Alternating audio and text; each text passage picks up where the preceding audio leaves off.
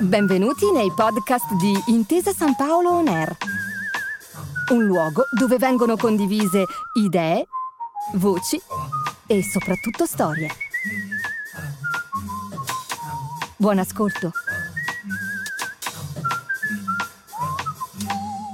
Cosa ci aspetta nel 2021? Quali sono le novità a cui assisteremo nei prossimi 12 mesi? In questi episodi di Scenari 2021, la serie podcast realizzata dall'inchiesta per Intesa San Paolo, proveremo ad anticipare le tendenze e cogliere i cambiamenti che porterà il nuovo anno. Io sono Francesco Maselli, giornalista dell'inchiesta, e vi accompagnerò in questo viaggio. Se pensate che gli anni che abbiamo alle spalle, diciamo dal 2016 in poi, siano caratterizzati dal proliferare di teorie della cospirazione, fake news, post-verità e qualunque altro orrendo neologismo possiate immaginare, e che tutto questo però stia per finire, aspettate di vedere i prossimi anni. Nel suo articolo per l'inchiesta Forecast, il giornalista Francesco Cundari spiega di non essere molto ottimista, ma effettivamente lui argomenta, insomma, ci sono pochi motivi per esserlo. E prima di proseguire il suo ragionamento, Cundari avverte: prevedere catastrofi è sempre un pessimo investimento. Se poi non si verificano, quelli che hai inutilmente spaventato non mancheranno di fartela pagare e in caso contrario in realtà avranno tutti altro a cui pensare, appunto alla catastrofe che poi si è verificata. L'autore, come tutti, spera che l'arrivo dei vaccini ci permetta di superare una volta per tutte questo periodo a dir poco angoscioso e che le fosche profezie sulla comparsa di nuovi virus non meno letali del Covid si rivelino infondate. Tuttavia, le conseguenze psicologiche dell'esperienza vissuta dall'intera umanità nel corso del 2020 potrebbero accompagnarci per un bel po', così come le conseguenze sociali e politiche. Pensavate che questo periodo ci avrebbe reso migliori? Insomma, forse non è così. E seguiamo il ragionamento di Kundari. Secondo Kundari, una delle prime conseguenze sarà proprio una nuova primavera del complottismo globale, alla quale sembra peraltro che Donald Trump, cui non manca il fiuto, abbia cominciato a prepararsi per tempo. Le forze democratiche, al contrario, continuano a sembrare all'autore piuttosto disarmate dinanzi a una simile minaccia, forse anche per un difetto di comprensione. Vediamo perché. Gli intellettuali progressisti, scrive Gundari, tendono a considerare le teorie del complotto della cospirazione in due modi, come una lettura semplificata della realtà, che deve il suo successo proprio alla capacità di sollevarci dalla gravosa fatica del pensare, duro compito invece al quale essi, i progressisti, ovviamente mai si sottraggono, oppure a qualcosa di completamente estraneo, un problema che riguarda esclusivamente gli altri. Il primo punto, che sostiene come il complotto sia una versione semplificata di una realtà troppo complessa, è smentito dalle teorie fiorite intorno all'11 settembre.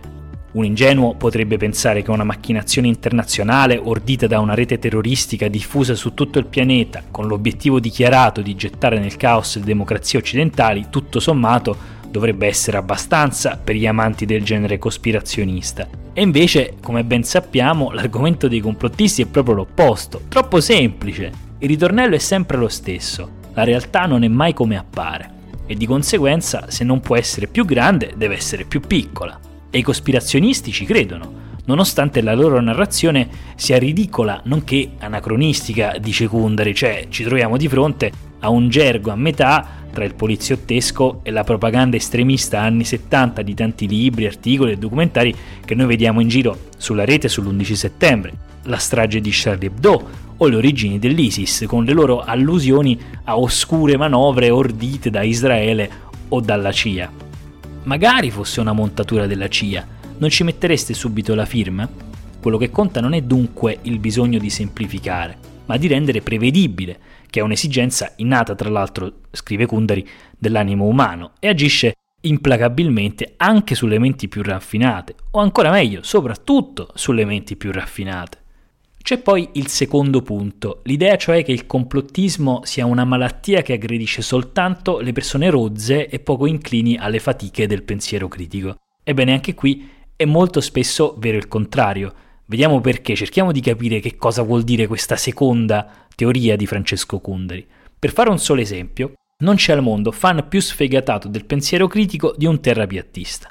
il quale, per sostenere le sue teorie, non esiterà a sciropparsi intere biblioteche di studi scientifici e pseudoscientifici, astrusi calcoli astronomici, assurde, ma non per questo meno complicate, teorie fisiche alternative. E in verità sono pochissime le personalità al vertice del potere politico-economico, dell'accademia, dell'arte o dello sport che non abbiano mai manifestato la convinzione che i fatti essenziali della storia del mondo dipendano dalle macchinazioni di una ristretta cerchia di persone. Che a tirare i fili dietro le quinte sia la lobby gay, come pensano gli oscurantisti, o invece l'opus dei, come ripetono gli anticlericali, tutto sommato non cambia molto. Alla fin fine stiamo sempre parlando dello stesso primordiale bisogno di riordinare il caos e soprattutto l'insopportabile arbitrio del caso nelle nostre vite. Eccettuati i casi più estremi, la maggior parte dei sospetti sollevati dai complottisti sono del resto non tanto infondati quanto indimostrabili. Vediamo perché Kundari questa cosa chiaramente l'argomenta, perché lui dice una sfida di indecidibili interrogativi cui l'unica risposta seria che si possa dare il più delle volte è semplicemente boh, e in questo caso il complottista è tragicamente simile a ogni genere di fanatico. Tutto può accettare come risposta, tranne il realistico riconoscimento della parzialità delle nostre conoscenze, che sono tanto incomplete e imperfette da non permetterci di escludere nemmeno che a volte, con una probabilità prossima ma pur sempre superiore allo zero, abbia persino ragione lui.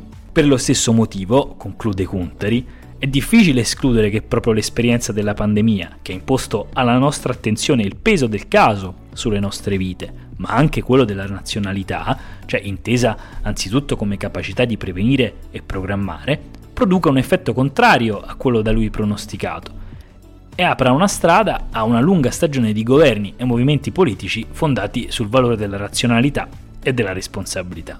Teoricamente è plausibile, dice Gundere, insomma, abbiamo vissuto un anno chiusi in casa, abbiamo visto perché ci sono ottimi motivi probabilmente per ritenere che ne usciremo migliori, per quanto diciamo così poi l'esperienza forse ci ha mostrato dell'altro, però mettiamo caso che ci venisse detto sì, noi dopo questa pandemia daremo più peso alla razionalità, alla competenza, alle capacità. Facciamo finta, ma siamo seri. Voi ci scommettereste?